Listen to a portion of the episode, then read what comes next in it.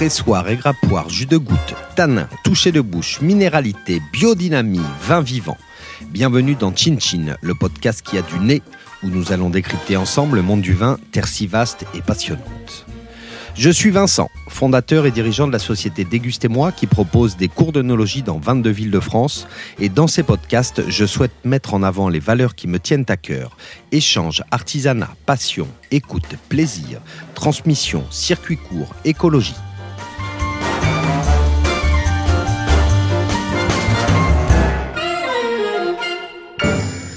Dans Chin Chin, vous découvrirez des interviews de vignerons et sommeliers, des reportages sur des régions viticoles et des cépages, des actualités sur le monde du vin, tout ceci saupoudré bien évidemment de nombreuses dégustations.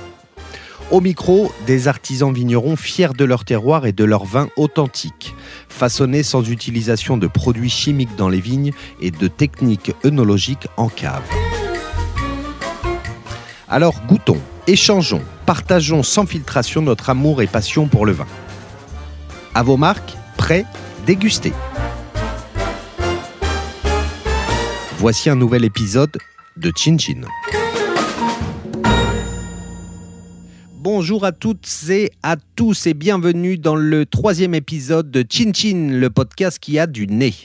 Aujourd'hui, j'irai à la rencontre de Margot euh, du domaine La Vigne Mouton dans le Mâconnais, puis j'irai rejoindre Pauline, formatrice pour Déguster Moi dans les villes de Nantes et Angers et talentueuse vigneronne à Saumur dans la Loire.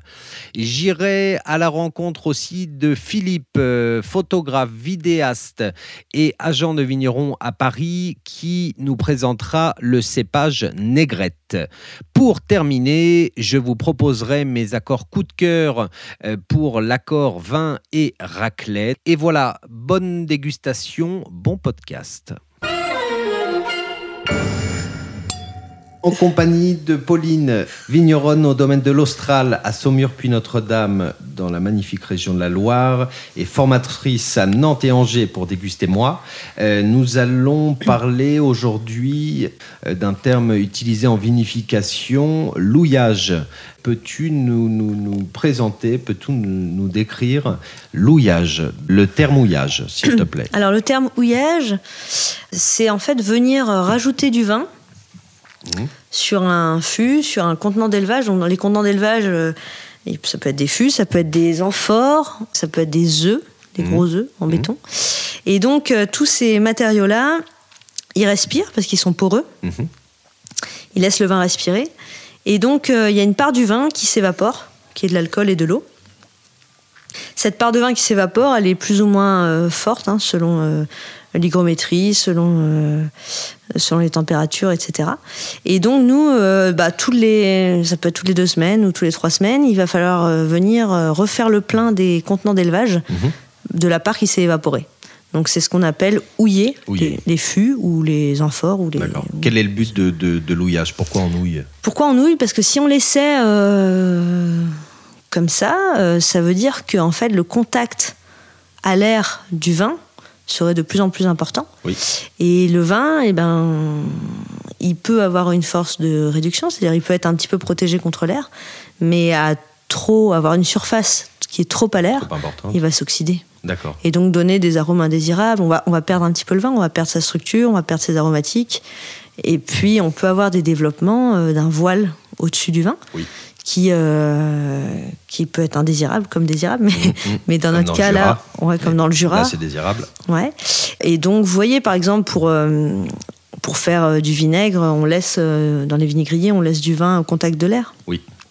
Ou une bouteille qui est ouverte depuis longtemps chez vous, vous voyez qu'il y a un voile qui se forme un petit peu sur le vin. Oui. Et ben nous, sur les contenants d'élevage, si on laisse le vin avec trop d'air. Avec, trop d'air. Voilà, trop, au contact de l'air. Et ben c'est ce que ça donne. Et il y a un petit voile qui se forme et qui peut. Euh, il y a des bactéries qui peuvent s'installer, euh, comme des bactéries acétiques ou des bactéries euh, qui peuvent justement faire, faire du, vinaigre. D'accord.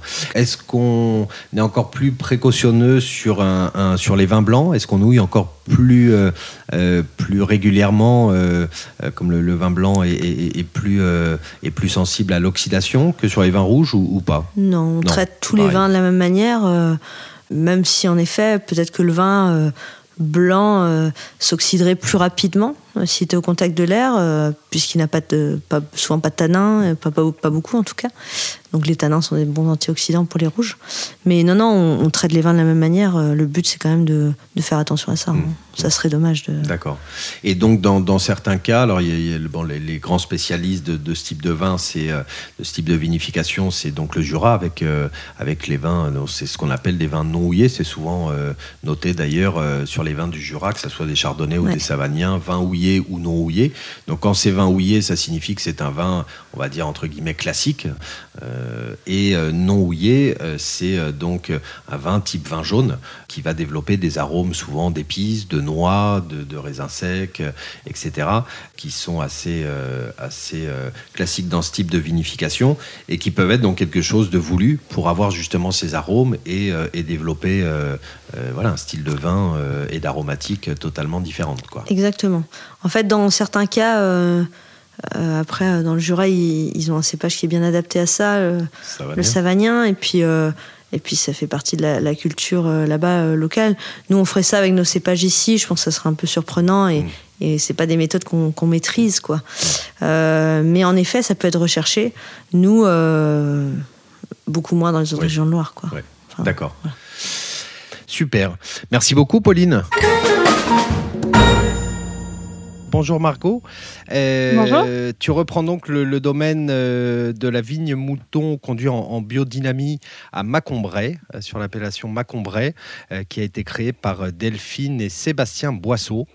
Est-ce que tu peux commencer par te présenter, s'il te plaît? Oui, donc moi c'est Margot Calan. Donc en effet, donc je reprends l'exploitation avec mon conjoint, du coup Valentin Richoux. Ok. Donc, euh, on est arrivé sur l'exploitation l'an passé euh, tous les deux donc pour travailler avec Delphine et Sébastien. Mhm. On est arrivé donc de Beaune où on a fait nos études au lycée viticole tous les deux. On s'est rencontrés là-bas. Et, euh, et, puis après, on a travaillé dans plusieurs domaines sur la côte de Beaune tous les deux pour se former de manière complémentaire et puis avant de pouvoir trouver un endroit où mener à bien notre projet de vie. Quoi. Donc on a, on a trouvé euh, cette opportunité avec euh, Delphine et Sébastien, donc à Bray. D'accord, d'accord. Pour quel, euh, pour quel domaine vous avez travaillé en, Côte de Nuit? Alors moi, en dernier, du coup, j'étais au domaine du Marquis d'Angerville. Waouh, super, à Volnay À Volnay, ouais. Puis j'ai travaillé aussi, j'ai commencé au domaine Lafarge à Volnay. Waouh Toujours à Volnay. Super. Alors mon conjoint, lui, il est d'Irancy, donc il a travaillé chez, dans de la famille chez lui, domaine Richoux. Oui. Du coup. Oui. Il, a, il est aussi passé par euh, chez Lafarge. Après, il est allé chez au domaine Joseph Drouin donc pour faire du tractorisme. D'accord. Enfin, donc voilà, enfin, on a fait plusieurs euh, structures. J'étais à Pernon aussi. Ouais. Enfin, donc voilà. D'accord. D'accord. Et le, le, domaine donc, que vous reprenez, quelle est la surface et les, et les cépages donc, alors, que vous avez C'est un domaine euh, du coup de 7 hectares. Mmh qui est tout labellisé donc en bio et biodynamie, donc euh, grâce au travail du coup euh, qu'ont engagé Delphine et Sébastien. Et, et donc euh, c'est 7 hectares, donc avec quatre cépages différents. Donc il y a du pinot noir, du chardonnay, du gamay et de la ligotée. D'accord. Donc ce qui, ce qui est bien en termes de du coup de diversité quoi. Oui. Ouais. Et vous avez oui chardonnay à ligoté, tu l'as dit, et gamay, gamay pinot noir. Hein et, je, crois que, je crois que tu oublies un, un, cépage, alors je crois que ça a été planté un tout petit peu, mais on m'avait parlé de, de savagnin aussi. Oui, c'est ça, ouais. Ça donc ils ont planté du savagnin, euh, donc ça a été vendangé pour la première fois du coup cette année. Oui. Donc en fait, c'est une association euh, qui font avec des amis vignerons à eux, du coup Delphine et Sébastien, ils vont garder ça euh, entre eux. Ok, d'accord. La, production du savagnin, ouais. Donc vous n'aurez pas de savagnin pas pour l'instant. Euh, non, on en aura, on en aura quand même, je pense, mais pour l'instant, non. ok. Pour l'instant, non. Ok, mais ça a l'air de bien s'y prêter, en tout cas, pour l'instant. D'accord. Et qu'est-ce que, quelles sont les raisons qui, qui vous ont poussé euh, avec euh, ton, ton, ton, mari à, à, à, reprendre un domaine plutôt que de créer un domaine? On s'était dit que si on ne trouvait pas l'opportunité, on aurait créé quelque chose en fait. Mais si on trouvait vraiment quelque chose qui correspondait à nos attentes, à nos envies, nos convictions, on s'en serait comme ça. Et vu que l'opportunité s'est présentée, on s'est pas posé la question plus longtemps parce qu'on c'est vrai que les vignes sont magnifiques, le travail engagé est vraiment superbe. On sait pas un océan de vignes aussi où c'est c'est vraiment euh, dans vraiment dans la nature. Il y a de la forêt, il y a des vaches, il y a il y a une diversité de paysages qui nous a aussi vraiment intéressés et puis surtout surtout la rencontre du coup qui a mhm. provoqué aussi cette envie du coup de reprendre. Sébastien, d'accord. Et, pourquoi avoir choisi la Bourgogne et plus spécialement le, le Mâconnais? Alors déjà la Bourgogne, bah, parce que c'est des cépages qu'on maîtrise et qu'on connaissait déjà de nos expériences professionnelles respectives.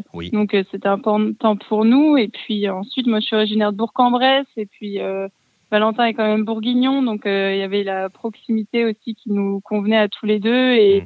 et puis le Clunisois, c'est vraiment très beau.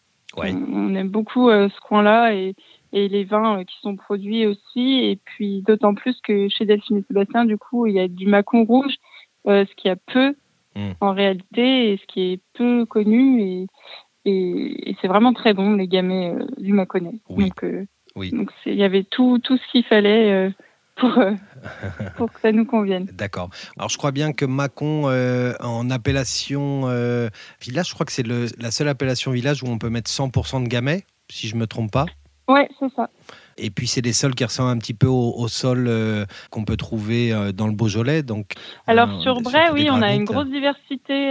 Ouais, sur Bray, il y a une grosse diversité de sols du coup, parce qu'il y a il y a des granites, il y a bah, sur lesquels on a une cuvée notamment le, la descente dangereuse. On a on a des grès, des argiles, des calcaires.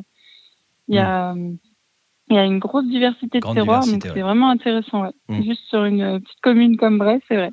Une petite appellation. Bien sûr. Euh, c'est top. Ça permet de jongler avec plusieurs cépages, justement. D'accord. Et est-ce que pour toi, reprendre un domaine bio ou en biodynamie, c'était quelque chose d'essentiel, de nécessaire? Ah oui, oui, oui. Ouais. Ouais. Si on reprenait quelque chose, c'était. Ou alors on aurait engagé le travail tout de suite derrière euh, de faire la conversion, mais c'est autre chose et c'est beaucoup de travail et ça dépend aussi depuis combien d'années les vignes qu'on récupère étaient en conventionnel ou pas, mais, mm. euh, mais là, du coup, c'était. Oui, c'était. Pas envisageable autrement pour nous, ouais, dans tous les cas. Ça. On a été convaincus du coup par nos expériences aussi respectives de l'efficacité euh, du travail en biologie. Et, Tout à fait. parce que la Farge, domaine Lafarge à Volnay, ils sont aussi en biodynamie. Oui, hein oui, ouais, ouais. Et c'est vrai que c'est eux qui m'ont mis le pied dedans tout de suite aussi, parce que je n'y connaissais rien avant de commencer mon apprentissage du coup chez eux. Oui. Et donc, bah, tout de suite, ça, ça sensibilise forcément. Bah oui, bien sûr. Et avant donc de travailler dans, dans, ces domaines, euh, vous avez quoi? Vous avez une formation d'onologue, un BTS, euh, autodidacte Non, j'ai tout de suite commencé en, en, en alternance. Du coup, euh, c'était euh, avec un BTS en fait, et, donc après. c'était un brevet professionnel d'exploitation agricole mmh. aussi, un BTS viticulture onologie et puis des expériences pro derrière et ça a toujours été en alternance donc j'ai travaillé tout de suite. Euh, d'accord, d'accord. En me lançant là-dedans après, euh, après le bac. Quoi. Le, le BPREA, euh, brevet de technicien agricole à, à, à, Beaune Ouais. ok. Et donc, alors, tu me, tu me disais que pour toi, enfin pour vous, avec, avec ton conjoint, je ne sais pas si vous êtes marié d'ailleurs, si je dois dire mari ou conjoint. Non. On bon, bah, conjoint. Alors, conjoint. Avec ton conjoint, donc vous vouliez absolument que ce soit un domaine en bio ou biodynamie. pour, pourquoi ce choix? Bah, parce que déjà, on voit euh, clairement l'intérêt. Euh, déjà, l'attention qu'on porte à la vigne est bien plus importante. on est au fait aujourd'hui, enfin, on sait ce qui se passe et, et on peut plus, enfin, fermer les yeux ou, faire semblant. Donc, les, les produits de synthèse, c'était enfin, juste hors de question. on ressent aussi à la dégustation, nous tous les vins qu'on déguste, il y a vraiment une nette différence entre ce qui est bio et ce qui ne l'est pas, la santé, euh, la vie des sols aussi, la, mhm. santé de la plante, rien qu'au visuel. Euh, mhm. Et puis la pérennité aussi dans la durée, c'est important d'avoir un outil de production euh, qu'on puisse garder aujourd'hui plusieurs années et puis l'aménager et de faire attention. Et après au niveau des vins aussi, laisser vraiment s'exprimer pleinement le terroir et plutôt que d'essayer de l'influencer par des manipulations après, euh, sur les vins aussi, c'est important. Bien sûr. Et peut-être aussi votre. Euh, tout à fait. Peut-être votre santé aussi à vous, non? Le fait de ne pas manipuler de, produits ah chimiques dangereux, quand même, non? Bah, Il y a ça aussi. et puis même. Euh, oui, c'est maintenant on le sait, on le dit même plus parce que c'est évident, mais oui. Oui, mais bon, le, avant tout. Ouais, et puis le, le, problème, c'est que c'est euh, c'est évident, mais euh, malheureusement, il y a encore quand même très peu, il y a de plus en plus de cancers quand même. Euh, et dans ma connaître, je pense que vous n'êtes pas les mieux lotis, malheureusement. Et, malheureusement, c'est encore très rare, les, les, vignerons, les gens qui arrivent à prouver que c'est dû aux produits chimiques qui sont bah, déversés tout au long de l'année dans la terre. Donc, donc c'est un vrai problème quand même de santé publique dont on parle de temps en temps, mais mais moi je trouve vraiment pas tant que ça. Et même si on va au bout des choses, c'est quand même incroyable de, voir que pour polluer les sols euh, et empoisonner les voisins, euh, bah, c'est gratuit et que pour avoir un label bio et donc euh, préserver le sol qu'utiliseront nos enfants et les, générations futures et qui, et qui n'empoisonne personne, il bah, faut payer. C'est quand, même, quand même la preuve quand même. Oui. C'est pas une volonté politique malheureusement pour l'instant quand même. Tout à fait. Ouais, on est, on est au fait de tout ça, on est au point de tout ça, et c'est vrai que si nous on le fait pas et qu'on n'en parle pas aussi, euh, le message ne euh, sera pas peut-être euh, pas aussi bien diffusé. ouais, bien sûr. Si notre génération ne le fait pas, je je sais pas où on ira, mais plus loin. Oui, bien sûr. Après, au niveau des cuvées, est-ce que tu peux nous, nous, nous présenter les cuvées de blanc que vous produisez? On a quatre références de, de blanc. Oui. Donc déjà, on a le Bourgogne donc euh, qui est situé là du coup euh, bah, sur des granites, mhm. sur les mêmes euh, granites que la descente dangereuse, donc sur la commune de Cortambert. C'est le granit 35, donc s'appelle en fait parce que c'est donc les sols c'est du granit et la pente de la vigne elle est à 35 degrés. Waouh. Voilà, donc c'est pour ça c'est un peu raide. On n'est pas loin de côte Valentin d'ailleurs c'est déjà fait peur en ah. tracteur. mais ah bah oui oui. Il vaut mieux se faire peur maintenant, il faut, être, euh, faut faire attention. Donc là, on est sur le 2019. Oui. Donc les sols, donc c'est les granites, le cépage chardonnay. L'exposition, elle est pleine ouest. Mhm. Euh, la vigne, euh, ensuite, c'est des tailles, tailles en arcure simple, en fait, taille à queue ma connaisse. Mhm. Il y a une densité de plantation de 10 000 pieds hectares comme à peu près partout. Mhm. C'est la moyenne environ sur le dans, dans, le Mâconnais? Ouais, 10 000 pieds hectares, ouais, c'est ça. D'accord. Donc, ce qui est pas mal parce que c'est, c'est, ça fait quand même partie des densités les, les plus importantes qu'on peut trouver quand même. Ouais. Ouais, mmh. ouais. Oui, oui. Ok. Après, il y a des rendements euh, assez élevés, autour de 60 hecto-hectares. Enfin, c'est élevé. Pour de la ligoter, c'est tout à fait raisonnable. Oui. Combien, pardon 50, 50 hecto-hectares, tu disais? 60. 60, d'accord. Euh, ouais. Mmh. D'accord. La vendange, du coup, c'est tout euh, récolté manuellement. Mmh.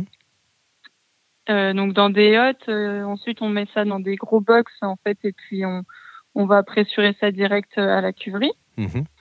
On fait un pressurage lent en grappe entière et puis après euh, on laisse déposer, débourber et puis donc il y a une fermentation qui s'opère du coup dans des cuvées mailles pendant 11 mois. Du coup c'est la spécificité des vins blancs. Mhm. Chez nous c'est qu'on fait pas d'élevage en, en fût. Mmh. mis en cuve. En fait, c'est une fermentation euh, très lente et à basse température, ce qui permet vraiment de préserver euh, et d'exprimer les arômes fermentaires en fait. Mmh, d'accord. Et c'est donc donc c'est pas des cuves béton, c'est pas des cuves inox? Mmh. En émail. En émail. Ok. Ok. Et pourquoi, pourquoi l'émail par rapport à des cuves béton ou inox euh? Bah, C'est neutre. Euh, après, c'est pratique aussi d'un point de vue du nettoyage et puis de l'organisation là dans la cuverie. Du coup, nous, ça nous convient bien. On changera pas ça pour l'instant. Mhm. On récupère des cuves émail et c'est bien parce que c'est un matériau neutre et qui permet euh, d'être enfin on thermorégule du coup avec des systèmes de refroidissement, de chauffe. Euh. Mmh. Ça marche. Pas de fût du tout pour les pour les blancs. Pourquoi euh, c'est quelle est la raison? Qu'est-ce qui vous a poussé à, à, garder bah, Du coup, euh, on fait une fermentation en basse température et puis pareil le, le, le fût du coup ça a un rapport des manipulations. Là, le but c'est de très peu sulfiter et d'éviter le maximum de manipulation du coup parce que qui dit peu de sulfite dit euh, forcément euh, un risque euh, ben, de d'apporter de l'oxydation au vin. Mmh. Donc du coup, on laisse vraiment le vin dans cette cuve-là du débourbage jusqu'à sa mise en bouteille. Et donc du coup, on n'a pas besoin de le, de le protéger plus que ça. Et la fermentation longue permet donc de dégager du gaz carbonique qui va mmh. protéger du coup naturellement le vin de lui-même. quoi. D'accord. Alors ça, c'est quelque chose d'intéressant parce que on dégustera tout à l'heure ensemble la cuvée 119, euh, malheureusement à distance, euh, confinement euh, oblige. Mais alors justement, parce que dans, cette cuvée, par exemple, bon, j'ai ouvert la bouteille il y a une demi-heure, quelque chose comme ça, il y a pas mal de, gaz carbonique. Alors c'est vrai que c'est des, choses, souvent, les, les, gens peuvent être un petit peu surpris quand ils achètent une bouteille, si le caviste n'a pas le temps de bien expliquer, etc.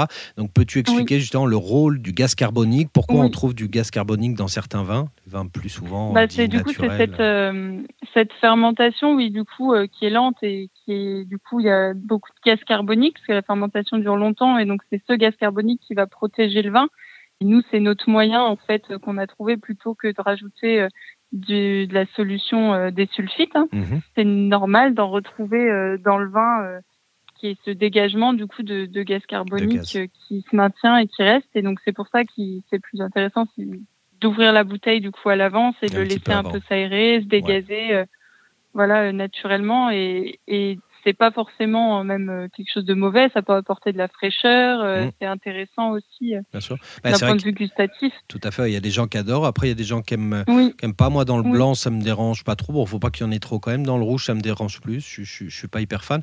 Et après ça peut partir parce qu'on peut secouer la, bouteille, on peut la passer en carafe et tourner un petit peu le vin dans la carafe pour l'enlever. D'accord, donc c'est vraiment l'idée principale, c'est que le...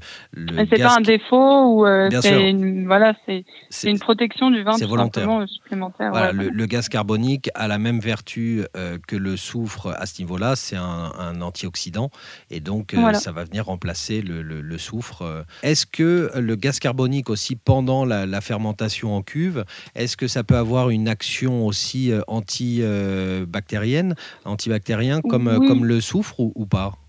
On peut s'en servir aussi, on peut rajouter par des systèmes de micro-oxygénation en fait dans le vin donc du gaz carbonique pour, euh, par exemple, sur une fermentation justement qui serait un peu languissante ou qui aurait du mal à se terminer, pour relancer euh, l'activité levurienne en fait, mmh. qui, euh, qui a besoin quand même un petit peu d'oxygène. Donc si on voit que ça peine un petit peu, on, va relancer un petit peu cette activité en rapportant un petit peu d'oxygène au vin.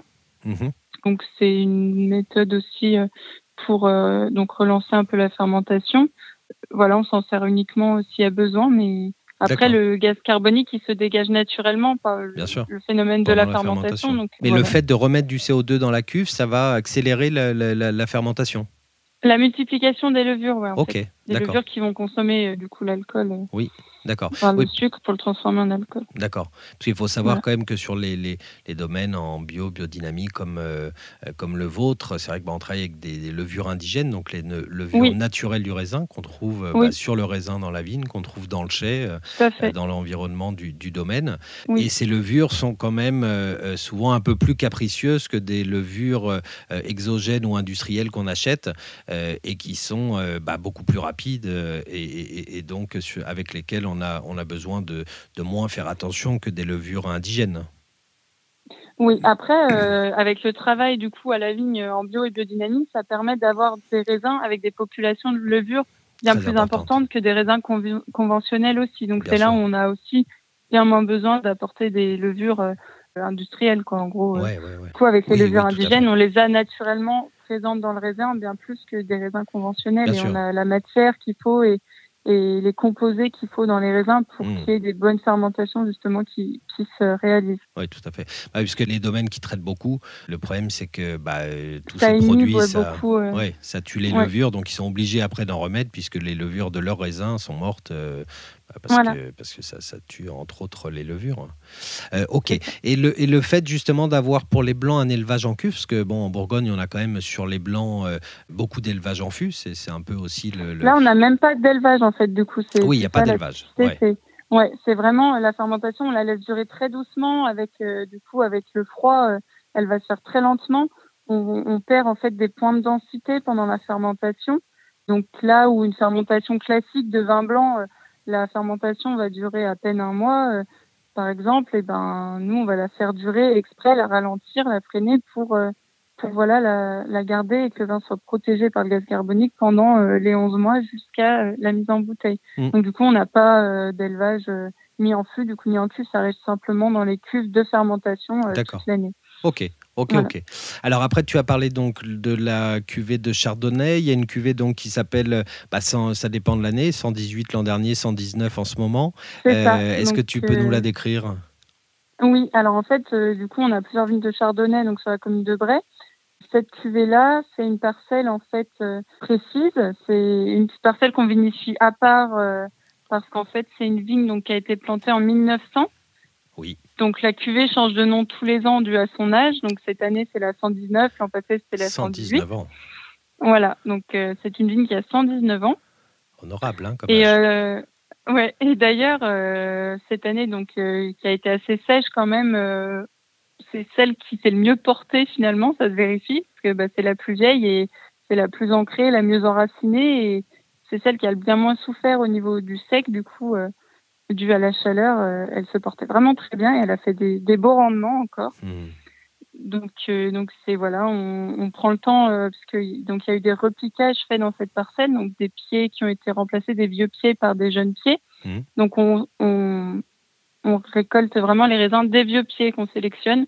Donc c'est vraiment une parcelle, une cuvée uniquement avec ces vieux pieds là. D'accord. Alors ça, c'est quand même très rare parce que c'est 1900, on est juste après le phylloxéra, la maladie qui a décimé le, la vigne. Euh, et il n'y a pas tant de vignes centenaires que ça quand même euh, en France. Non, non. Euh, non, non. C'est le, bah, le père du coup de Sébastien qui avait replanté cette vigne et puis il faisait, je pense, déjà très attention à son matériel végétal et à sa sélection de bois. Donc, donc c'est une parcelle bah, qui, qui, est, qui, est, belle et qui tient le coup et, qui fait du, bon vin en plus.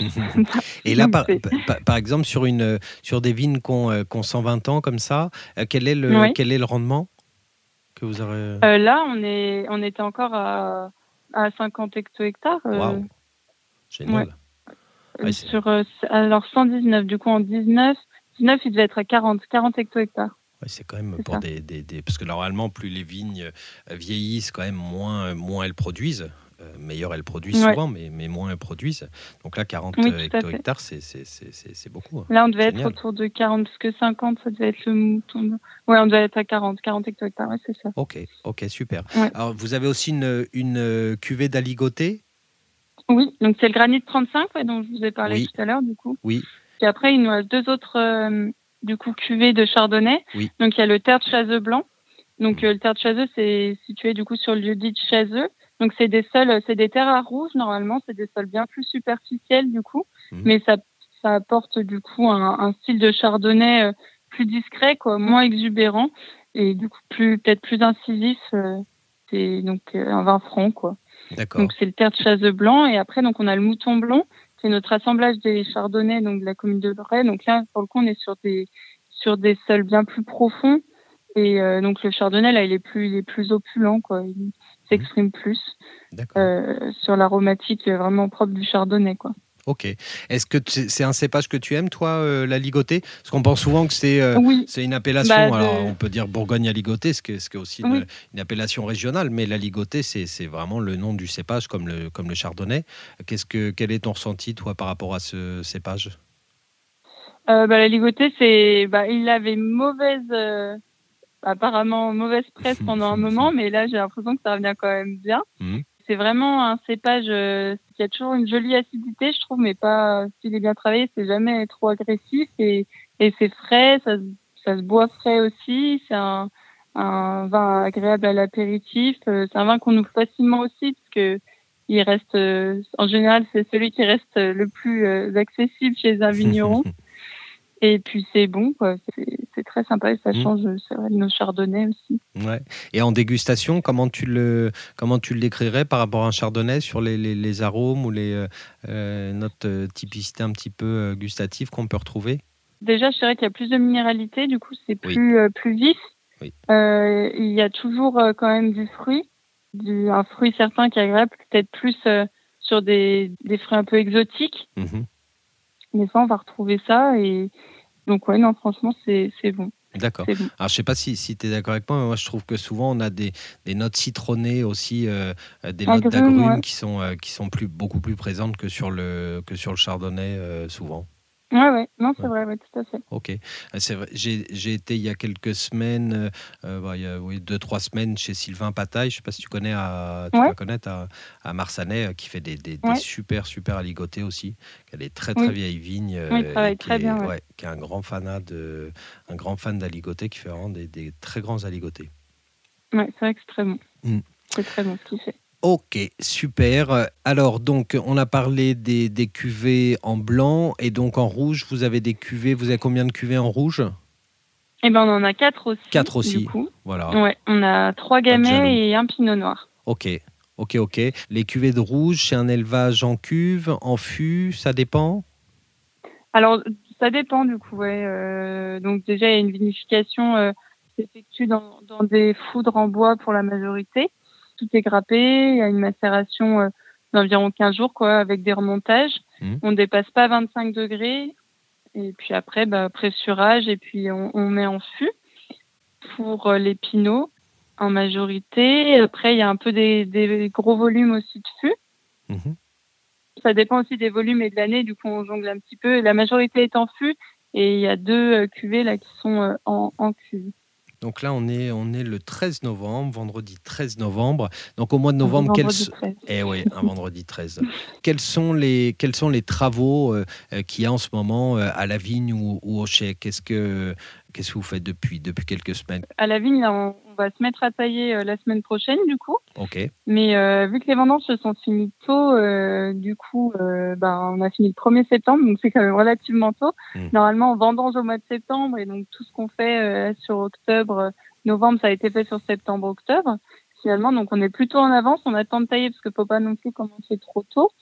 Donc là, c'est on, s'occupe de baisser les fils, à la vigne, on a enlevé les agrafes, euh, on a pu aller faire un petit butage aussi euh, au pied des cèdres, donc avec le tracteur. Alors qu'est-ce que tu appelles un, un, Est-ce que tu peux décrire un petit ça permet en fait butage? de, de, ramener en fait la terre avec euh, un système là, c'était des petits disques en fait pour ramener la terre donc au pied des cèpes en fait pour faire un petit couvert de terre au pied mhm. et qu'on reviendra donc redégager au printemps donc pour limiter l'excès d'herbe aussi euh, pour protéger. Ouais. Protéger du froid aussi Non, là ça n'a plus, le, plus, vraiment le rôle de protéger du froid, non, parce que c'est des vignes en place. Euh, hum. Mais donc il y a tout ça, et puis après euh, en cave, c'est surtout donc pour tout ce qui est rouge, bah, c'est remplir les fûts, parce que bah, y a, ça s'évapore assez vite, ça boit bien le bois, donc aussi.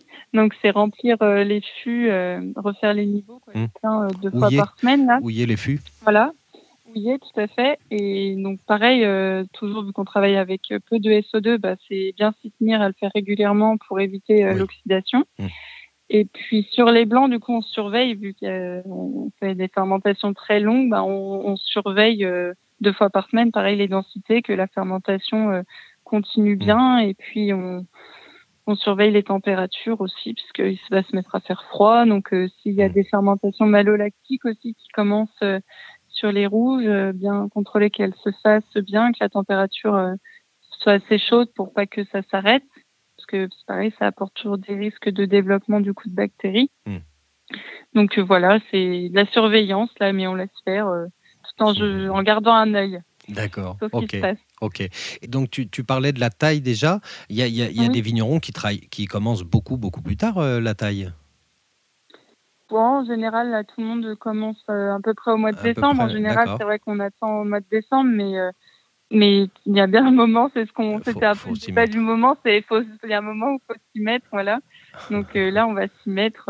on va s'y mettre parce que pareil, les vignes débourrent aussi de plus en plus tôt. Donc l'époque où on taillait aussi, euh, on attendait le mois de mars pour tailler. Euh, maintenant, bah, des fois, les vignes ont déjà débourré, donc euh, après, c'est un risque d'abîmer toutes les petites pousses, tout ce qui a commencé à pousser. Mais il faut pas non plus tailler trop tôt les plus jeunes vignes par rapport au risque de gelée de printemps. Donc c'est hmm. tout plein de paramètres qui rentrent en ligne de compte dont il faut tenir compte. Mais oui, on va on va commencer quand même la semaine prochaine. Il y a dès qu'il a commencé à faire un peu froid, là, de toute façon, toutes les feuilles sont tombées, donc on au moins, faut au moins attendre ça dans tous les mmh. cas. Mmh. Ce qui n'était pas le cas il y a 15 jours d'ailleurs, parce que sur les, non. sur les, Ouais, même sur les chardonnays, il restait encore, il restait encore des feuilles quand même. Ok, Ok. Qu'est-ce qui t'a décidé, toi, de devenir euh, vigneronne? Est-ce que c'est une rencontre? Est-ce que c'est euh, un vin dégusté? Qu'est-ce qui a produit le déclic? À la base, euh, donc moi, je suis sortie euh, du bac, je savais pas trop quoi faire et en fait c'est un week-end touristique en vrai dans le Beaujolais. euh, donc euh, bah, on a parlé pas mal du vin, on a rencontré des vignerons et je connaissais rien du tout, mais c'était des gens aussi je pense assez passionnés donc euh, d'avoir euh, discuté avec eux. Et puis je suis rentrée après ce week-end-là et je me suis dit bah tiens je vais me renseigner sur les formations qu'il y a à faire là-dedans. Mmh. Je ne savais pas vraiment quoi faire. Et puis après, c'est vrai que j'avais une famille euh, quand même qui a toujours été intéressée par le vin, euh, chez mes grands-parents, où on a toujours euh, bu facilement du vin, eu du vin à table, même s'ils n'étaient pas amateurs, mais ils étaient dans tous les cas euh, pas amateurs quand même, quand même. Ils, ils, consommaient mmh. du vin et puis ils s'y intéressaient quand même. Et donc voilà, ça m'a interpellée. Donc j'ai trouvé des formations du coup sur Beaune et puis je suis partie Là-bas, euh, je suis partie là-bas euh, bah, tout de suite, en fait, après à la rentrée euh, qui suivait. Et j'ai cherché une alternance avant, et donc je suis allée euh, toquer au domaine Lafarge, hein, que je ne connaissais absolument pas, et je suis bien tombée. donc c'est Michel Lafarge, le père de Frédéric, qui m'avait ouvert la porte, et je suis arrivée avec mon petit CV, et puis, et puis il m'a dit, bah, on vous rappellera, on a parlé dix minutes, et puis bah, ils m'ont rappelé. Ouais.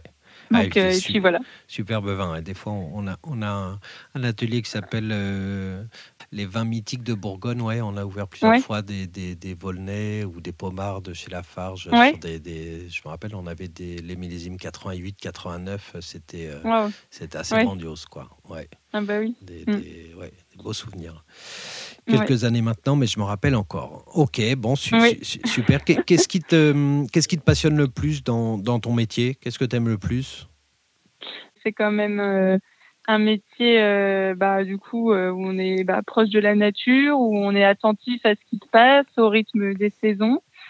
donc ça, c'est, c'est bien. Et chaque année est différente, même si c'est un recommencement chaque année, bah, c'est nouveau chaque année. Donc c'est pas, enfin, on peut pas s'ennuyer en mmh. fait. Il y a mmh. déjà ça qui est important. Il n'y a pas de routine. Voilà, il n'y a pas de routine, même s'il y a des travaux répétitifs sur des périodes, mais c'est jamais quand même pareil, quoi, parce qu'un CEP, c'est un CEP, et une année, c'est une année, chaque année est différente. Mmh. Donc, euh, après, on a le temps de, de le découvrir maintenant qu'on va être, nous, euh, à notre compte, quoi, avec Valentin, euh, s'en rendre compte encore plus, mais déjà en tant que qu'ouvrier avant dans des dans des structures, euh, on s'en rendait déjà bien compte et c'est ce qui nous ce qui nous plaisait et puis de tout maîtriser aussi euh, du coup euh, du début à la fin là ça va être vraiment top et la vigne et, le travail sur le vin et d'avoir le produit final aussi. c'est magique. Ça va être ouais. Bien sûr. Donc donc donc c'est l'an prochain votre premier millésime sans Delphine et Sébastien.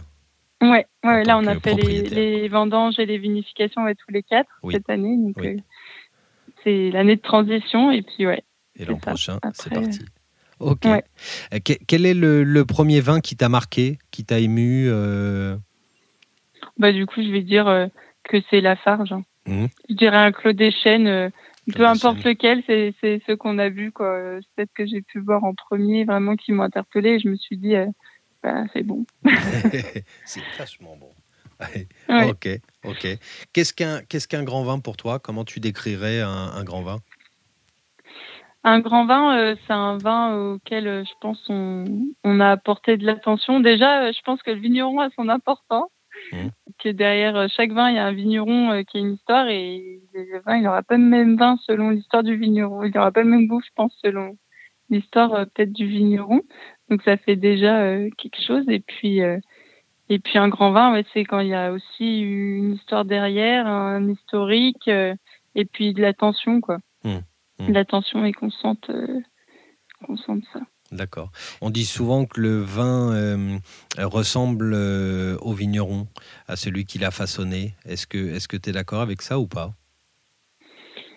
Alors moi, j'ai peut-être pas assez de recul pour me rendre compte de ça, mais je l'ai entendu beaucoup dire. Donc je pense que, que, que oui, c'est vrai. Après, euh, c'est vrai que quand on a en général une personne sympathique en face de nous et qu'on sent qu'elle est proche de ses produits et qu'elle voilà, qu'elle fait attention, le vin il est, il est, il est toujours bon et donc euh, donc oui, je pense que quand même il y a, y a un lien, un lien étroit. Ouais. D'accord, d'accord. Est-ce que tu, tu, quel est le, alors c'est peut-être pas évident comme euh, comme question parce qu'il y en a peut-être plusieurs, mais si tu devais choisir un vin, le, le vin qui t'a le plus marqué, euh, le, le, oh, le, plus oh. grand vin pour toi que tu aies euh, dégusté, il y en a un qui sort. J'en ai, j'en ai pas encore bu assez, je suis trop. D'accord. Ok. je te reposerai la question dans 10 ans, alors on attend. c'est ça. Non, mais c'est hyper dur. Il y en a forcément qui nous marquent, mais pas, euh, j'en ai pas un qui me marquerait plus qu'un autre, à part bah, voilà, les, les, premiers vins que j'ai bu euh, chez Lafarge, parce que c'est là où j'ai commencé vraiment à m'y intéresser, donc ça, ça aura toujours peut-être plus d'importance. Mais, mais, mais sinon, euh, voilà, il y a des très bons vins, je pense, partout. Et pour qui a envie de les découvrir et voilà. Bien sûr, bien sûr. alors, justement, tu, tu, parlais un petit peu, euh, euh, bah, tu dis qu'il y a des vins bons euh, partout, il n'y a même pas de gens qui disent qu'il n'y a jamais eu autant de, bons vins en France. Qu'est-ce que tu penses, toi, à l'heure actuelle, du, du, du, niveau des vins en Bourgogne et dans le Mâconnais? Du niveau des vins En général, est-ce que tu trouves que le, le, niveau des vins est moyen, et élevé, et, superbe après, euh, quand on est euh, après là avec plusieurs vignerons, voilà, on est dans dans l'optique bio biodynamie, on n'a peut-être pas une, une réelle euh, image de tout ce qui se fait. Je sais pas, je sais pas comment expliquer ça, mais on visualise peut-être pas tout ce qui se fait vraiment en termes de vin. Et donc nous, les gens avec qui on parle et, et ce qu'on voit, on trouve ça bon. Et mais on sait qu'il y a de tout. Et mais les vins du Mâconnais, c'est des super vins et et il y a des, des, très bons crus aussi, euh, que ce soit plus au sud ou, mm. ici aussi, même si c'est des appellations moins connues. Il y a, y a, des bonnes choses partout et, Bien sûr, bien sûr, et de, et de plus en plus, euh, euh, je pense. Si, si tu avais l'occasion euh, de produire du vin dans une autre région ou à l'étranger, il y a une, une, région ou un cépage ou un pays où tu adorerais faire, faire une cuvée, faire du vin? Si on n'avait pas trouvé en Bourgogne, c'est vrai qu'on aurait bien aimé s'installer en Savoie. Mmh. Euh, parce que bah voilà, j'ai de la famille qui est originaire de là-bas et puis c'est la montagne, c'est des beaux paysages. Il y a une grosse diversité de cépages. Je pense euh, il y a, y a possibilité mmh. euh, de s'amuser pas mal sur différents cépages. Et puis c'est beau et puis ça aurait peut-être été ça. Après, un autre pays, non, je pense pas parce que quand même j'aime bien la France. enfin, j'aime bien aussi les autres pays, mais je me sens pas partir pour faire du vin ailleurs. Non, non. Même en cette période de confinement. Même en cette période de confinement. bah, vous, en plus, vous n'êtes pas spécialement confinés. Il fait bon être, mm. être vigneron euh, pendant ces périodes parce que ça ne change pas, grand-chose. On n'a pas de ce côté-là. c'est vrai. c'est juste les euh, week-ends où, en effet, on peut. Bah oui.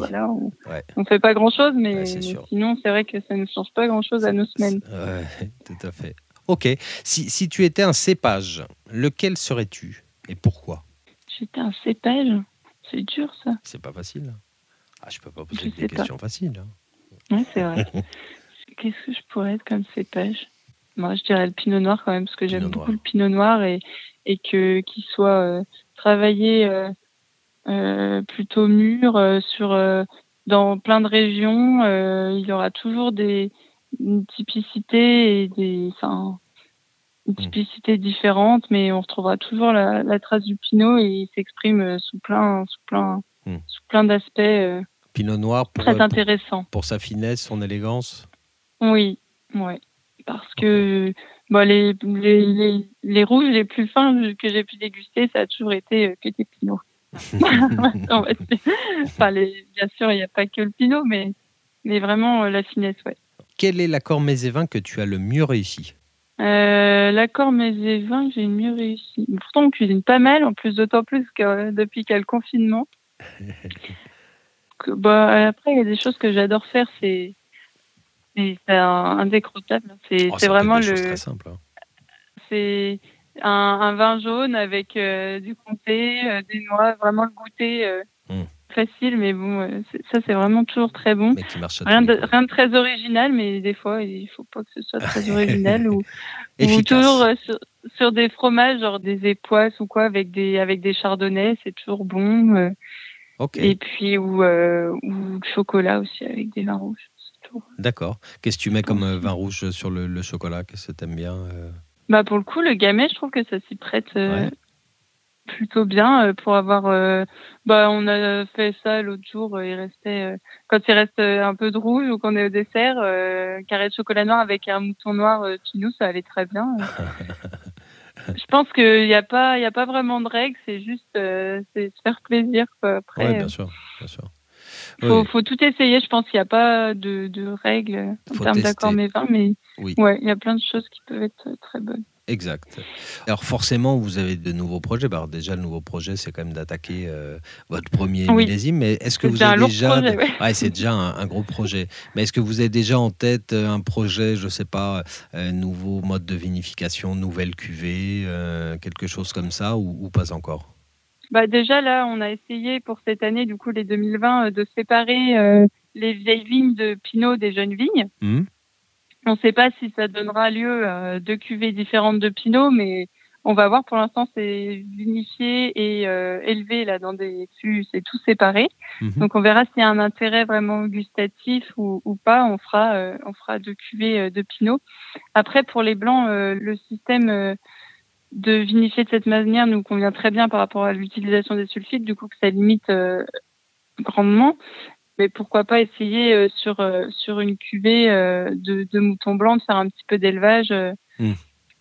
si, si on en a la possibilité et la place aussi. Oui. Il faut de la place pour mettre des. C'est vrai, c'est ça. C'est toujours le, le, problème aussi, ouais. ouais. Mais oui, oui, ouais. On réfléchit bien sûr à, à, des nouvelles choses aussi. D'accord, ok. Mais on veut rien révolutionner pour l'instant. Oui, en tout cas, bah déjà prendre l'outil en main, euh, c'est important. Bien sûr, bien sûr.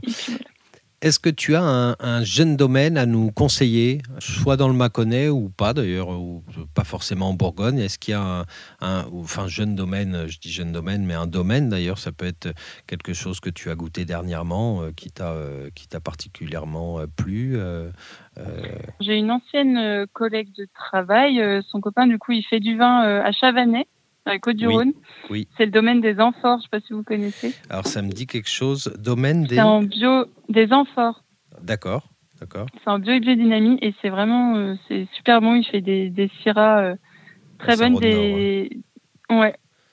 Domaine des amphores. Du Condrieux aussi. Ok. Ouais. Gros, Saint-Joseph, Condrieux. Ouais, ouais, ouais. Et c'est vraiment bon. Il travaille très bien et c'est des gens super. Donc. Euh... Eh bien, on va goûter. Donc ça. voilà. Ça marche, super, super. Pour terminer, est-ce que tu as un, livre, un film, un podcast sur le vin euh, à nous conseiller? Ah si, on a revu euh, qui sur le vin, qui, on n'avait jamais vu ce reportage. Bah alors c'est un reportage pour le coup. C'est raisin amer. Bon, c'est pas c'est pas très c'est choquant en fait. Très gay. Raisin amer. Ah. Ouais, raisin amer, en fait, c'est sur tout ce qui est contrefaçon, justement. C'est un, un, homme qui s'appelle Rudy Kurniawan qui avait euh, contrefait euh, ah, plusieurs oui. bouteilles euh, un de Indonésien. Ouais. Oui. Vous avez dû en entendre parler. Et du ah coup, il y a eu un reportage qui a été fait là-dessus et je me rendais pas compte de, de ça, en fait. Oui, ah oui, à ce point-là. Ça m'a vraiment interpellé. Ah ça c'est marrant parce que j'en discutais, euh, je ne sais plus avec quel vigneron d'ailleurs, mais qui me disait que c'était un, très très grand dégustateur parce qu'il était invité dans toutes les dégustations euh, au, domaine, euh, au, domaine, Rousseau, Roumier, à la Romanée Conti, etc. Enfin, il était oui, il arrivait même à assembler des vins et à, faire quelque chose qui gustativement oui. leurrait tout le monde, quoi. Donc c'est quand même dingue, c'est ça. Non, non, c'était quelqu'un, je pense, de, très très doué, mais, mais oui, malhonnête. Et en fait, il s'est fait avoir parce qu'il a vendu des, des vins dans une vente à New York et le commissaire-priseur a appelé le domaine. Euh, Ponceau, domaine Ponceau, Laurent Ponceau, et euh, qui lui a dit bah non, sur euh, tel millésime, on n'a pas fait tel grand cru, un bonne marre de tête. et donc c'est comme ça en fait qu'ils l'ont repéré, mis sur écoute, etc. Et ils savent qu'il a vendu au moins pour 10 millions de dollars de, faux vins. Quoi. C'est une histoire mm. assez, assez extraordinaire. Euh, d'ailleurs, il est en prison, ouais, c'est en prison pour, je crois, pour une dizaine d'années aussi. Ok, raisin mère, bah, je sais même pas qu'il y avait un, reportage. Euh. Bah si, ils ont fait un reportage là-dessus, du coup, et je l'avais jamais vu, on l'a vu récemment. Hmm. Euh, bon, eh bien, écoute, super. merci beaucoup. Alors, ce qu'on va faire, on va déguster à distance, mais ensemble, le, la cuvée 119. Ouais, ok.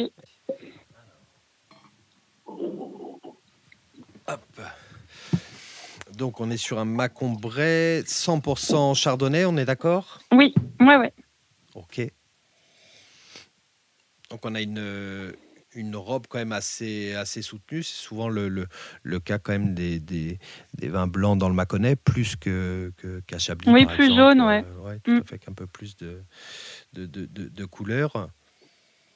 Mm. Au nez, moi je dirais que c'est. Alors c'est marrant parce que tout à l'heure c'était assez discret à l'ouverture. Là, ça c'est quand même bien ouvert. J'ai dû ouvrir la bouteille il y a une heure maintenant. Donc ça c'est bien ouvert, c'est plus, plus aromatique. Moi je trouve qu'il y a des, des notes de... Il y a beaucoup de, fruits. Oui. Ouais, beaucoup de fruits, euh, type abricot, fleurs, euh, pêche, chair pêche blanche, blanche ouais. chair blanche, mm. euh, euh, un petit peu de, un peu de fleurs blanches aussi. Euh. on a des fois des, des, des, des, macons blancs beaucoup plus opulents, beaucoup plus... et là, je dirais que c'est un peu plus sur la retenue, mais avec beaucoup de, beaucoup de finesse et oui. beaucoup d'élégance. Oui. T'es d'accord? Oui, ça fait... Ça fait un nez vachement gourmand. Il y a quand même de la fraîcheur, mais du fruit. Euh... Mm. Fruit, ouais, plutôt frais à chair blanche. C'est assez discret. Il ouais, faut vraiment l'ouvrir, euh, je pense, quand même euh, à l'avance.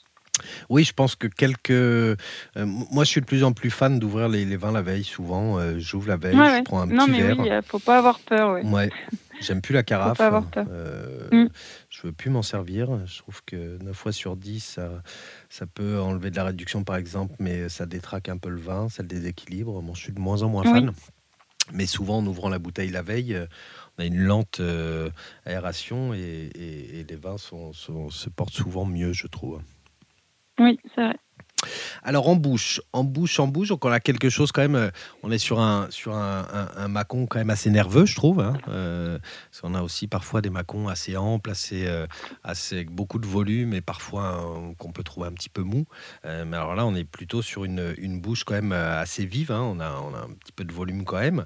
On retrouve ces notes de, de, de fruits blancs, je trouve surtout de pêche blanche en bouche, mais peut-être il y a moins de gaz que tout à l'heure. Mais Oui, le, oui. le- le gaz. Moi, en euh, tout cas, il y en a peu. Ouais, ouais, moi, il y en a Là, presque plus non plus. Donc, c'est vrai que ça prouve bien qu'au bout d'une heure, euh, il n'y a plus de gaz pour les gens qui, Oui. qui, qui n'aiment pas ça et qui veulent pas secouer la bouteille. Euh, mais on a quand même une, une, une très belle vivacité, puis un côté, euh, un côté euh, assez minéral quand même, enfin un côté un peu euh, roche comme ça, euh, calcaire, euh, qui, est, qui est assez important et qui doit venir aussi de l'âge des vignes, je suppose. Oui, ouais, ouais. C'est vraiment, euh, c'est vraiment l'âge, là, pour le coup, euh, qui peut euh, donner cette impression. Après, c'est quand même vachement souple, je trouve, en bouche. Oui. C'est bien, c'est quand même équilibré, parce qu'il y a, il y a certes l'acidité, mais il y a quand même un- une certaine rondeur. Tout à fait.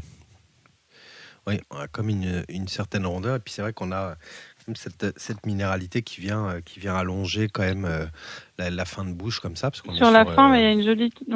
Ouais. c'est une finale un petit Ça peu saline vif. aussi. Et puis c'est- c'est c'est vif et euh, ça fait bien saliver. Donc ça donne euh, faim Oui, c'est ça. euh, et soif. On a envie de. on C'est un a vin envie qui de- donne envie, ouais, de- de, de- reprendre. de reprendre. C'est bon signe quand même. Oui, c'est vrai. c'est quand même pas mal. Pour un Mm. vin, c'est quand même aussi ce qu'on ce qu'on lui demande. Bon, en tout cas, c'est un, c'est un très joli vin, donc 119, euh, parce que des vignes qui ont 119 ans maintenant, donc euh, C'est ça. 120 l'an prochain, euh, si tout va bien.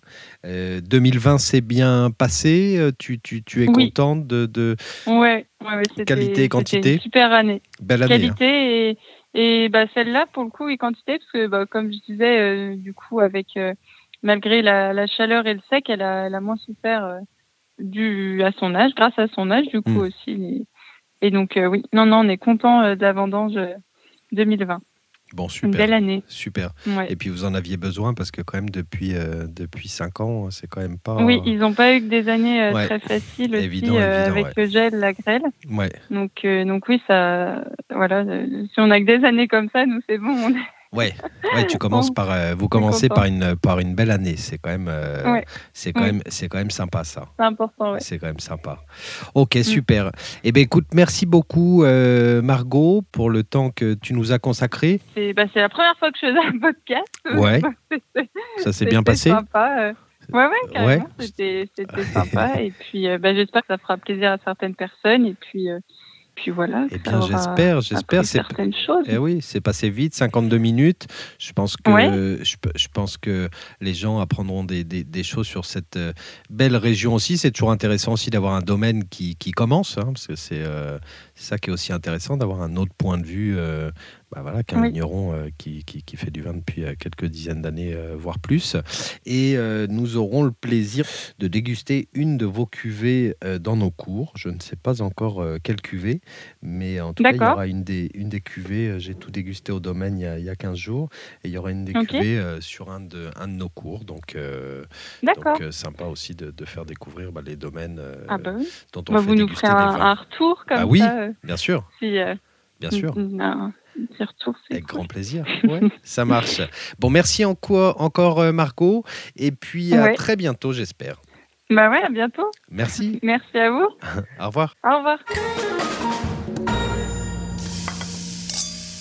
Et voici l'instant accord mets et vin. Aujourd'hui, nous allons parler de l'accord entre vin et raclette. La raclette star des fromagers durant les mois d'hiver, j'appelle à la barre la raclette. Au lait cru, bien sûr, accompagné de charcuterie, de préférence de Savoie ou d'Isère. Originaire de Suisse, dans le canton du Valais, la France a créé la raclette de Savoie il y a environ 50 ans. La raclette est accompagnée de charcuterie et de pommes de terre. Comme très souvent, la charcuterie et le fromage étant locaux, il serait judicieux de proposer des accords ayant profité du même terroir ou du même environnement.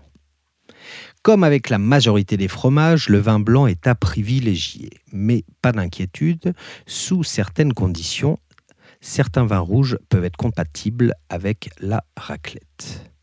En ce qui concerne le vin blanc, il faut trouver un vin blanc avec un peu de rondeur pour épouser le gras du fromage, mais assez de fraîcheur et de vivacité pour ne pas ajouter de lourdeur et pour être désaltérant et rincer la bouche.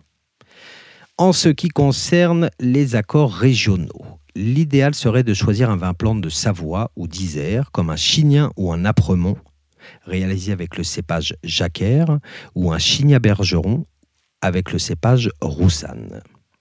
Si vous n'avez pas de vin blanc des montagnes, vous avez la possibilité de servir un vin blanc du Mâconnais, du cépage chardonnay, comme un Mâcon ou un Viré-Clessé. Veillez toutefois à ce que le vin ait connu un élevage en cuve et non pas en fût, ce qui alourdirait le vin et l'accord.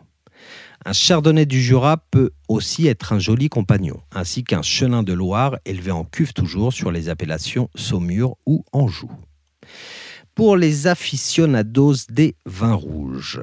Choisissez un vin rouge fruité, léger, avec peu de tanins et peu d'alcool. Le gras du fromage faisant ressortir les tanins et le côté alcoolique des vins. Une mondeuse de Savoie, par exemple, élevée en cuve, présente des notes souvent poivrées qui prolongeront parfaitement le côté salé et relevé de la charcuterie. Un poulsard ou un trousseau du Jura, avec leur belle acidité et leur côté très digeste, seront aussi parfaits. Un joli gamet du Beaujolais, comme un Brouilly, un Chénas ou un Chirouble, seront aussi tout à fait adaptés. N'oubliez pas surtout qu'en matière d'accord mets votre préférence personnelle compte. Un magnifique accord pour l'un sera un accord raté pour l'autre. Alors n'hésitez pas tentez, essayez, expérimentez et trouvez votre accord parfait. Je vous souhaite un bon appétit et de belles dégustations.